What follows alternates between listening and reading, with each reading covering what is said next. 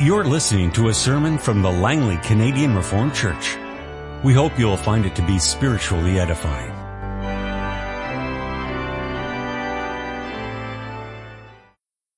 Scripture reading for this afternoon is taken from Matthew 16, the verses 13 to 28. When Jesus came to the region of Caesarea Philippi, he asked his disciples, Who do you say, or who do the people say that the Son of Man is? They replied, Some say John the Baptist, others say Elijah, and still others Jeremiah or one of the prophets. But what about you? He asked. Who do you say that I am? Simon Peter answered, You are the Christ, the Son of the living God. Jesus replied, Blessed are you, Simon, son of Jonah, for this was not revealed to you by man, but by my Father in heaven. And I tell you that you are Peter, and on this rock I will build my church, and the gates of Hades will not overcome it. I will give you the keys of the kingdom of heaven. Whatever you bind on earth will be bound in heaven, and whatever you loose on earth will be loosed in heaven. Then he warned his disciples not to tell anyone that he was the Christ. From that time on, Jesus began to explain to his disciples that he must go to Jerusalem and suffer many things at the hands of the elders, chief priests, and teachers of the law and that he must be killed and on the third day be raised to life.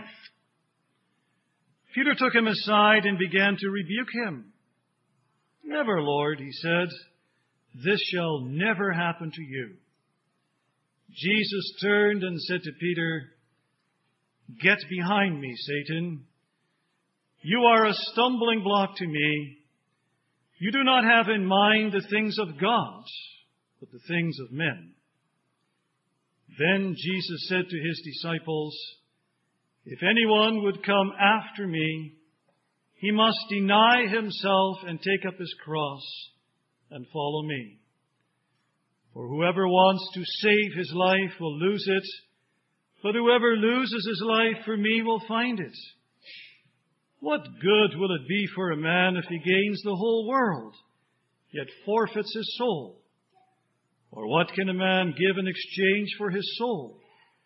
For the Son of Man is going to come in his Father's glory with his angels, and then he will reward each person according to what he has done. I tell you the truth. Some who are standing here will not taste death before they see the Son of Man coming in his kingdom. The text for this afternoon you will find in Matthew 16, verse 24. Then Jesus said to his disciples, If anyone would come after me, he must deny himself and take up his cross and follow me. Beloved congregation of our Lord Jesus Christ, there are a lot of things that are not right. A lot of things that are out of joint. For instance, in the world,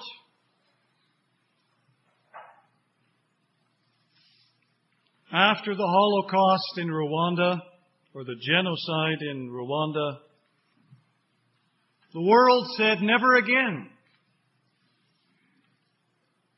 Slowly but surely another Holocaust or genocide is taking place in Darfur.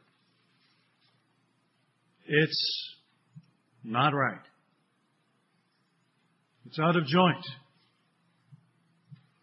And sad to say, sometimes there are things that are not right in the church of God as well. And sometimes things are not right in our own families.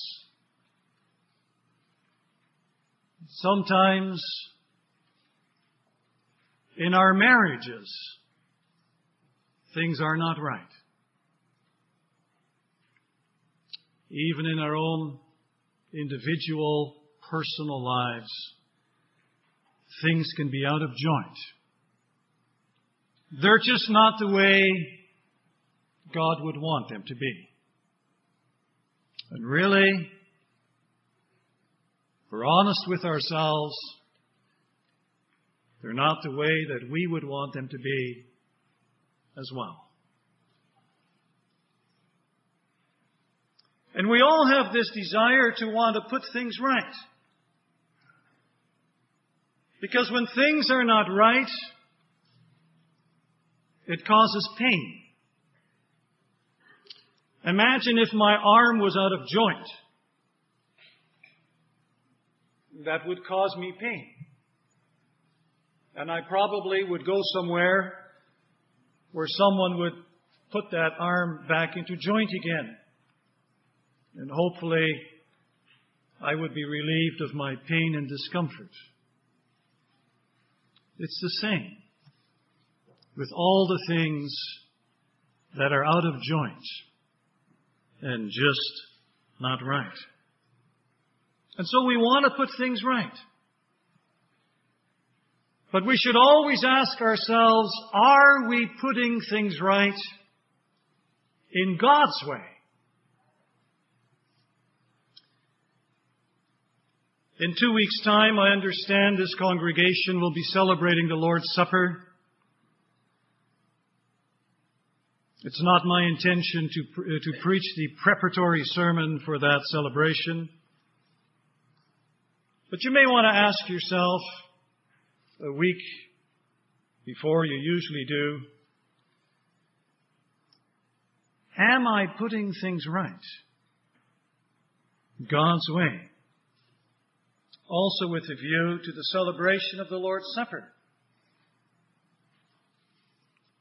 What place does the cross really have in my life? You see, it's easy to contemplate and reflect upon the cross from a distance. You look at the cross and you say, that's where my Savior bled and died.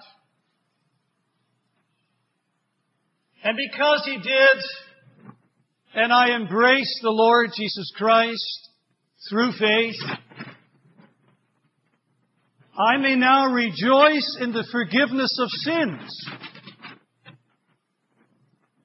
I may now rest assured that because I am in Christ, there is no condemnation for me. And you kind of keep the cross at a distance. But you know, Jesus will not allow us to do that. The cross has implications for our everyday life.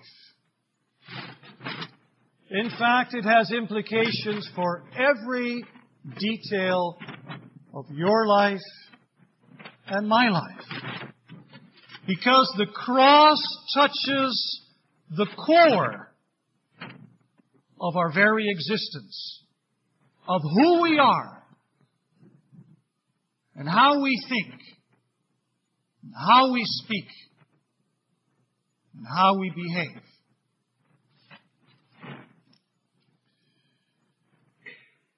In order to understand our text, I have to tell you a little bit about the surrounding verses.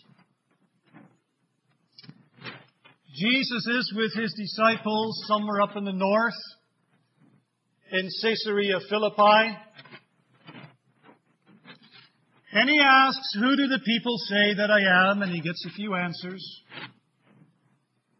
And then, like a good teacher, he says, But who do you say that I am?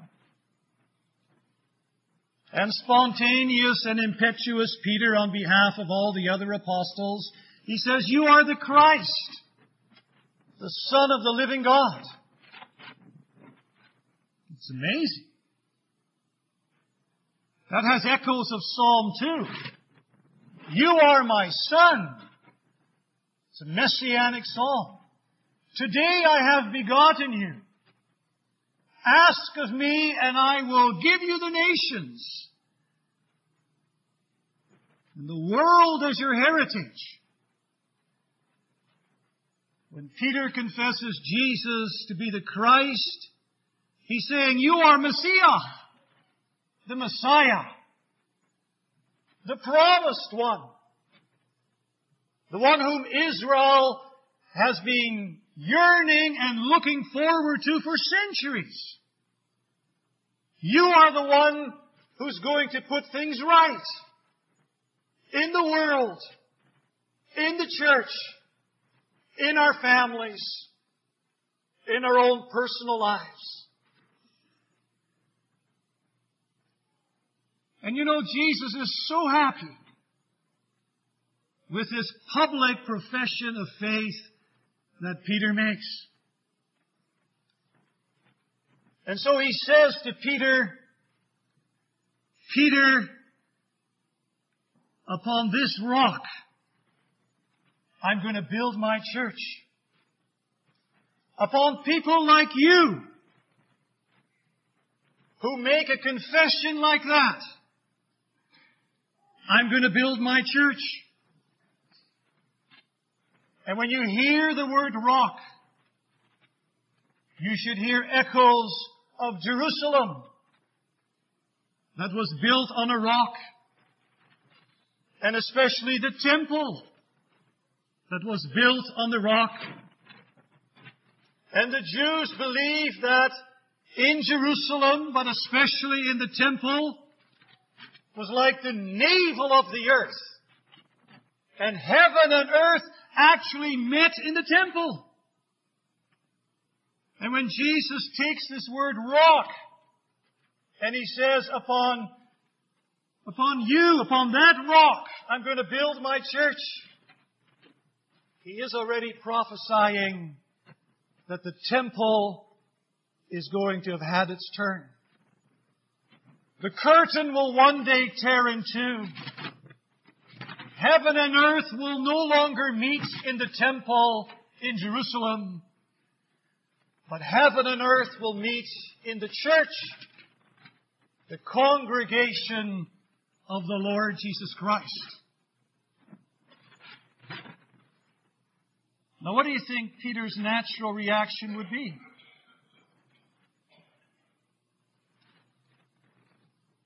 Well, you remember when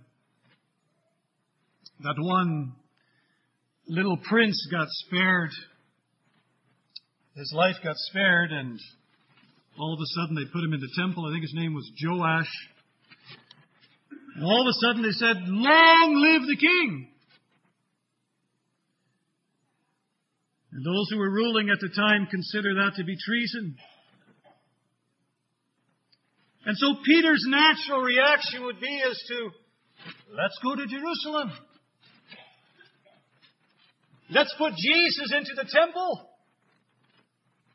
And let's say, Long live the King. And then Jesus is going to put things right. He's going to throw out the Romans. He's going to usher in the kingdom of heaven for us. Reinstitute the old boundaries of the Davidic kingdom.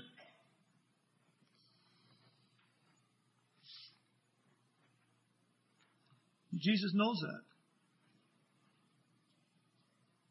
And so he tells them once again what kind of a king he's going to be.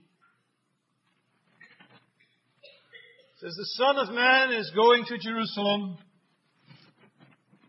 He's going to suffer many things at the hands of the leaders. He's going to die. The third day he'll rise again from the dead. He's saying to Peter, you know, the way that I'm going to put things right is not by being a military triumphant hero. The way that I'm going to put things right is through suffering, through death and through resurrection. And Peter doesn't get it. He says, That will never be, Lord. Peter doesn't want a suffering Savior, a suffering Messiah. He doesn't understand how things in, are ever going to be put right in the church and in the world through a Messiah who suffers and dies. And so he disagrees with Jesus. And Jesus says, Get behind me, Satan. You are a stumbling block for me. You see, there was a time in Jesus' life where Satan himself actually tempted Jesus to put things right in a different way than his father wanted him to put things right. He took him on top of a mountain and he says, he showed him all the kingdoms of the world and he says, you know, Jesus, all you have to do is bow down to me. And you can have them all. This is how you'll put things right. But Jesus knew that the way to the crown was through suffering. It was a satanic temptation. And now when Peter, in essence, tries to seduce him to go to Jerusalem in a military fashion, he feels the same satanic temptation. He says, Get behind me, Satan. Peter, your position is not in front of me. Because when you go in front of me and I have to follow you, and you want me to put things right your way, then I'm going to just trip and fall over you. And then things will never be put right. So get behind me. And then we get our text. It begins with the little word then, which clearly in, indicates that there's a, a temporal connection between what Jesus has just said about the Messiah and how he's going to put things right and what he says about Christian discipleship. And there's also another connection because he says, whoever would come after me. And the Greek for after is the same as the word that is translated with behind. So when Jesus says, get behind me, Satan, he picks up that word behind, and in essence he's saying, whoever would come behind me. See, that's the posture of a Christian disciple. It is someone who follows Jesus, is behind Jesus, and does not go ahead of Jesus. Such a person is going to have to live, have to live the same kind of life as I lived. If you're going to come behind me, says Jesus, and be my disciple, you have to learn to deny yourself. And if we want to know what denying ourselves is all about, then we look at the Lord Jesus Christ. Which, by the way, is always a good thing to do. If you want to know what something means, you look at Jesus. And you see if Jesus in one way or another embodied that concept or that value. And so did Jesus ever deny himself? Why, of course he did. Think of Philippians 2.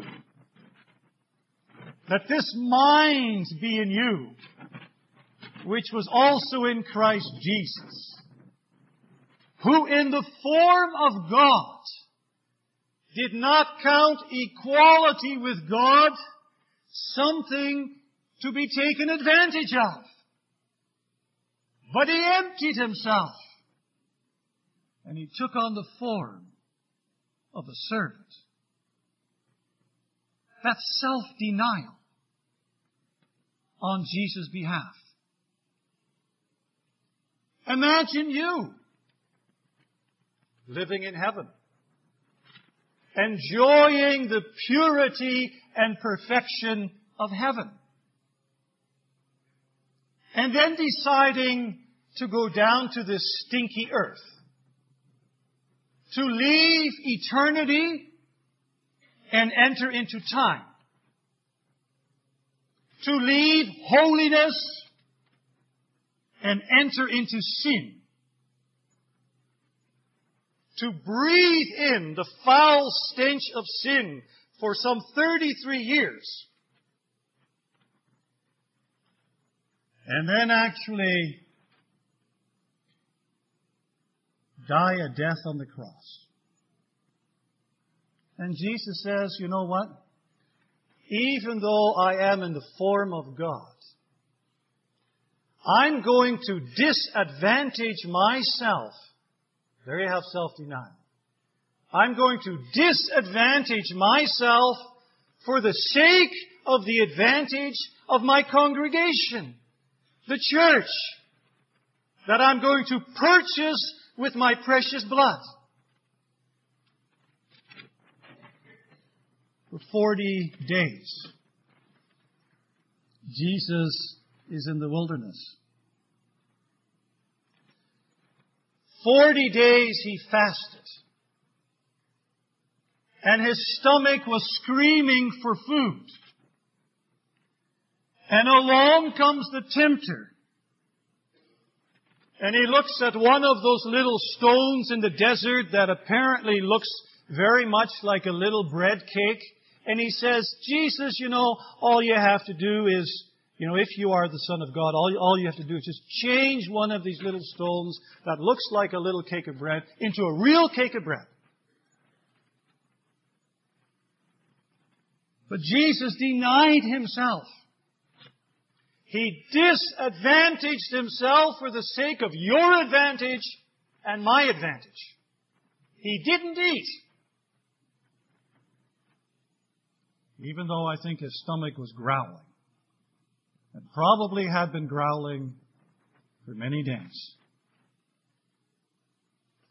See him in the Garden of Gethsemane, walking back and forth. The prospect of the cross,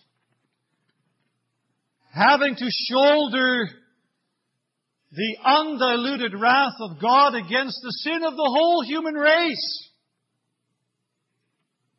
He's sweating blood. He could have let this cup pass him by for the sake of his own advantage, but he didn't. Father, let this cup pass me by, but not my will, not my advantage, but your will be done. The advantage of your people, your chosen people.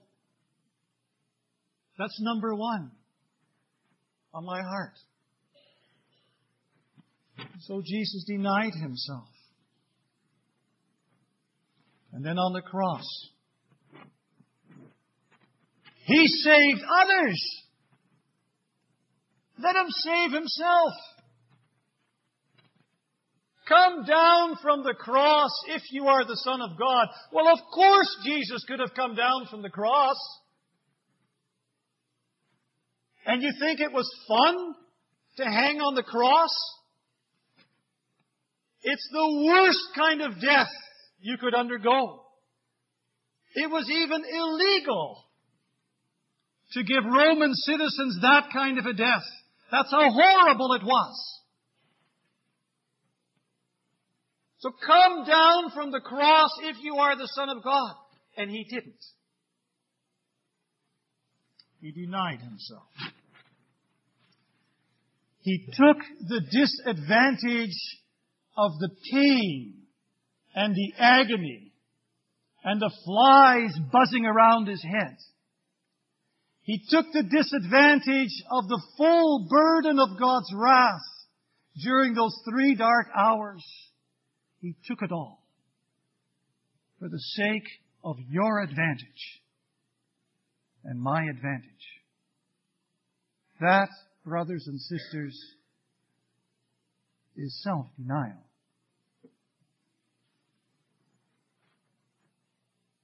And then we have to take up our cross.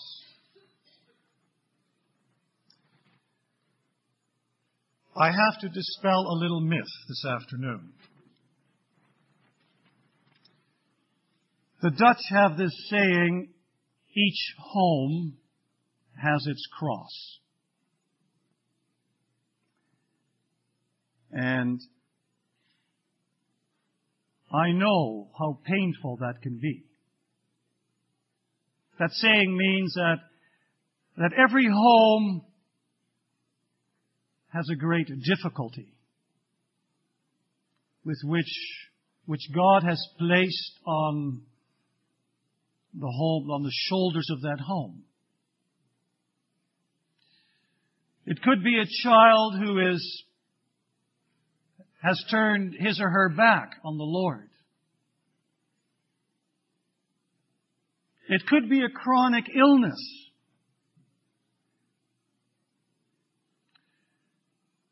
My mother had MS for 25 years. I, I know what that's like when there's a chronic illness in a home. And we tend to refer to that as a cross.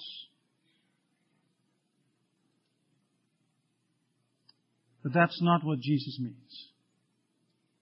When he says, if you want to come behind me, you not only have to deny myself, but also take up your cross, take up your difficulty, your addiction, your loved one who is chronically ill.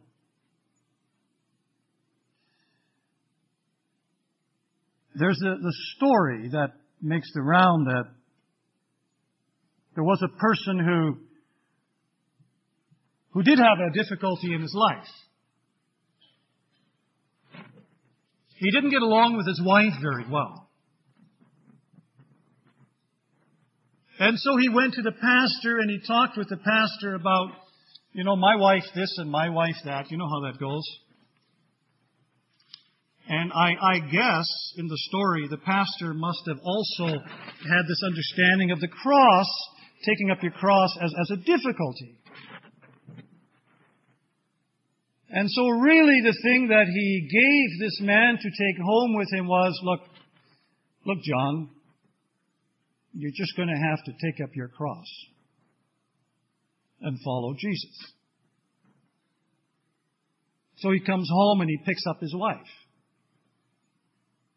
and puts her on his, his shoulders. And she looks down and says, John, what are you doing? Well, the minister told me to pick up my cross. You see? See, that's what that leads to. It leads to absurd situations. Jesus means something different. See, cross is an instrument of torture. And the Romans had the custom that those who were condemned to die by way of the cross had to carry their own cross. And so Jesus, after having been scourged, totally weakened, he's carrying his own cross on the way to Calvary until he finally has no more strength left and he collapses. And then they say, hey, you over there, what's your name? Well, I'm Simon of Cyrene. Well, you come over here and you take Jesus' cross. And you carry Jesus' cross to the place of execution. Which Simon did. To take up your cross means that you have to die. That's what it meant for Jesus. Jesus literally died on a cross. And if we want to be one of Jesus' disciples, we have to do the same. We take up our cross. We also deny ourselves. Which means that also we have to be willing to disadvantage ourselves for the sake of others. That's where the crunch really comes, doesn't it? Are you really willing to disadvantage yourself for the sake of others? Like Ruth, for instance. Ruth left Moab and went with her mother-in-law to Canaan, not knowing what lay in store for her. Humanly speaking, Ruth disadvantaged herself for the sake of the advantage of her mother-in-law. And Esther, for instance, who risked her life for the sake of her fellow Jews. She disadvantaged herself for the sake, for the life of her fellow Jews. She was even willing to die if that would save her countrymen. And even this issue in the church at Rome, for instance, between the strong and the weak. You know, some ate only vegetables and some ate meat and vegetables and there was this whole thing about, well, it's a sin, you know, if you eat meat that's been offered to an idol and so forth and they were tossing that back and forth and there was a bit of a mess in the Church of Rome. When you're in a situation in a church and certain members of the church consider to be something a sin, and you don't, if you want to be a follower of Jesus, then God may just be calling you to disadvantage yourself, to not make use of a liberty that you have which is good in itself, for the sake of the advantage of your brother or sister, whom, whose conscience you do not want to defile. Even though if you did what you did, as such there would be nothing wrong with it. But you deny yourself for the sake of the advantage of a brother or sister. We take up our cross Jesus once said to his disciples, and perhaps there are others in the area, unless a kernel of wheat falls into the ground and dies, it cannot bear fruit. And Jesus meant, unless I die, I cannot bear fruit in God's plan of salvation. But the principle or the law of the kernel of wheat is also applicable for each member of the congregation. Unless you die, unless I die, my old self that is inclined to put me first, me second, and me third, the old self that is inclined to follow the ways of the world, unless that old self dies, it cannot bear fruit. Or to use the metaphor of our text, we have to take up our cross. Our old self has to die. And we have to follow Jesus. We don't go in front of Jesus. We go behind Jesus. And that's how we put things right. Through self-denial, through taking up our cross, and following Jesus. And now the question for this afternoon is, do you want to do that? Just think for a moment of things that are not right in your life. In your marriage. Between you and a brother or sister. Do you really want to put things right? Jesus' way. Through disadvantaging yourself for the sake of the advantage of others. Through dying to your sinful self and following Jesus and not being a stumbling block for him. Or would you rather put things right Satan's way? You know, there's a lot of things that are not black or white. But this is black or white. You either put things right Jesus' way or you put things right in the devil's way. Get behind me, Satan, Jesus said to Peter. So, would you perhaps rather put things right in Satan's way? For instance, by standing on your own stripes and going ahead of Jesus instead of behind him.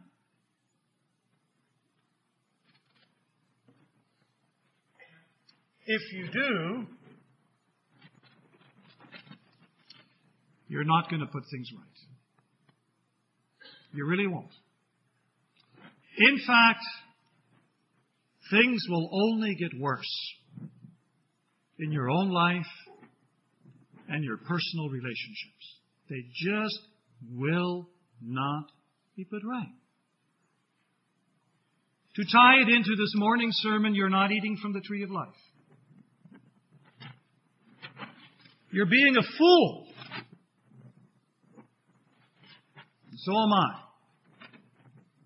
We're eating from the tree of knowledge of good and evil. We'll do it our way. We'll decide what's right or wrong. But perhaps you do want to put things right. Jesus' way.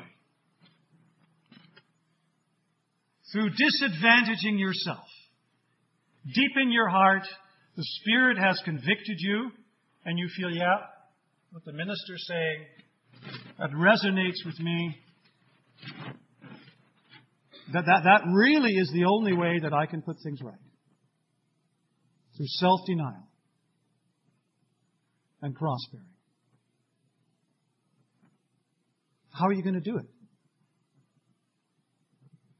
How are you going to deny it? How are you going to kill yourself? You see, it's so easy to fall back under another law again. As I said about four or five months ago when I was here, that I give you a bag of tricks.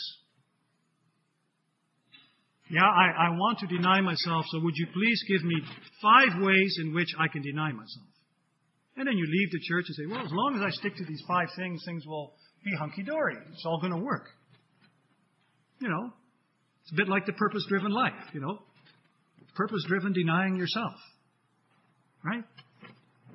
And killing myself. Well, Reverend, give me five little things how I can kill myself. Yeah, I'll just do it that way. You know what happens when you live that way? You're under the law again. And we've died to the law. We're no longer under the law. The law still plays a role in our life, as a rule of gratitude, but we're not under the law as such. We're under grace. The law doesn't give you the strength to do anything. If I give you a bag of tricks, those bag of tricks are not magic. They're not going to give you any strength. The only one who can give you strength is the Lord Jesus Christ. And so you say to yourself this afternoon, yes, I want to deny myself. I want to kill myself. Paul says, I preach no one else but Christ crucified. And that's what I want to do too. And so if you ask me, Pastor, how can I kill myself? My old self. How can I disadvantage myself? Don't ask me for a bag of tricks. Ask me for Jesus. And I'll point you to the Lord Jesus Christ. And you look at the cross. And you know what you see? You see, Jesus didn't die by himself on the cross. He took his covenant community with him on the cross. And when he died to sin, all those who were in Christ died to sin with him. Romans 6 says that our old self has been crucified with Christ. Your old self is dead. It no longer has a right to call the shots in your life. And so if you want to know how to deny yourself and take up your cross, you look at Jesus. And you say, I'm in Christ. The whole church is in Christ. Jesus is the head. You're the body. How can the body not be in the head? Jesus shed his precious blood for this congregation. Also for the kids. They're all in Christ. They all die together with Christ. This is what baptism, the immersion in or the sprinkling with water signifies. Every time a little baby's baptized, you hear that. Dying with Christ and arising with Christ. You look at the cross and you say, wow, I died with Christ. It's my new identity. Now I want to live in Christ. Through faith. I just want to trust. I want to trust that this is true. I want to be receptive to what the Lord Jesus Christ has achieved for me. I want to live out of His fullness. And part of His fullness also include that we die together with Him. And the more you are receptive to His fullness, His fullness will just come pouring out like that. See? It just come pouring into you. Living water from the Lord Jesus Christ. When you are connected to the Lord Jesus Christ through trust, through faith, through receptivity to what He has done for you. You don't need a bag of tricks. You need Jesus. And you have Jesus. And you know, this is how the church is built. It really is. Upon this rock, I will build my church. And if things are not right in this congregation, and really, even though I have kids here, I, I, I'm really not up to snuff on what's all going on. If things are not right in this congregation, if this congregation really wants to be built up in the Christian faith, each and every member has to learn to live out of the fullness of the Lord Jesus Christ and disadvantage himself or herself. Take up his or her cross and follow Jesus. That's how you are a witness to the people of the city. That's how you experience shalom and peace and harmony and well-being and integration. That's how you are Jesus Christ to a watching world. This is how the kingdom of heaven comes. This is how the kingdom of heaven is opened in your life. opened in your families. Think again of the things that are not right in your family. If you disadvantage yourself for the sake of someone else in your family, that is the way things are put right in your families, in your marriages, in the church, and in the world. Also Darfur. Of course, there's all sorts of powers that don't want to disadvantage themselves for the sake of those people who are being raped and murdered and, so forth. Things will never be put right there until someone learns to disadvantage himself and take up his cross and follow Jesus. And so this afternoon, Jesus asks you, and he asks me, he says, what needs to be put right in my life? Ask yourself that. Where do I need to put things right in my life? And if I look at my track record, how have I been doing this? Have I been doing this Satan's way or have I been doing this Jesus' way? What changes need to be made in my life? And then Jesus says, go to the cross. Rest in my finished work. Be receptive to the fullness of my grace, and your life will never be the same again. Then, somehow mysteriously, through the Spirit of the living Christ, you just find yourself disadvantaging yourself. It's God doing it in you, through you. You find yourself taking up your cross and following Jesus. Amen. This has been a sermon from the Langley Canadian Reformed Church. For more information, please visit us on the web at www.langleycanrc.org.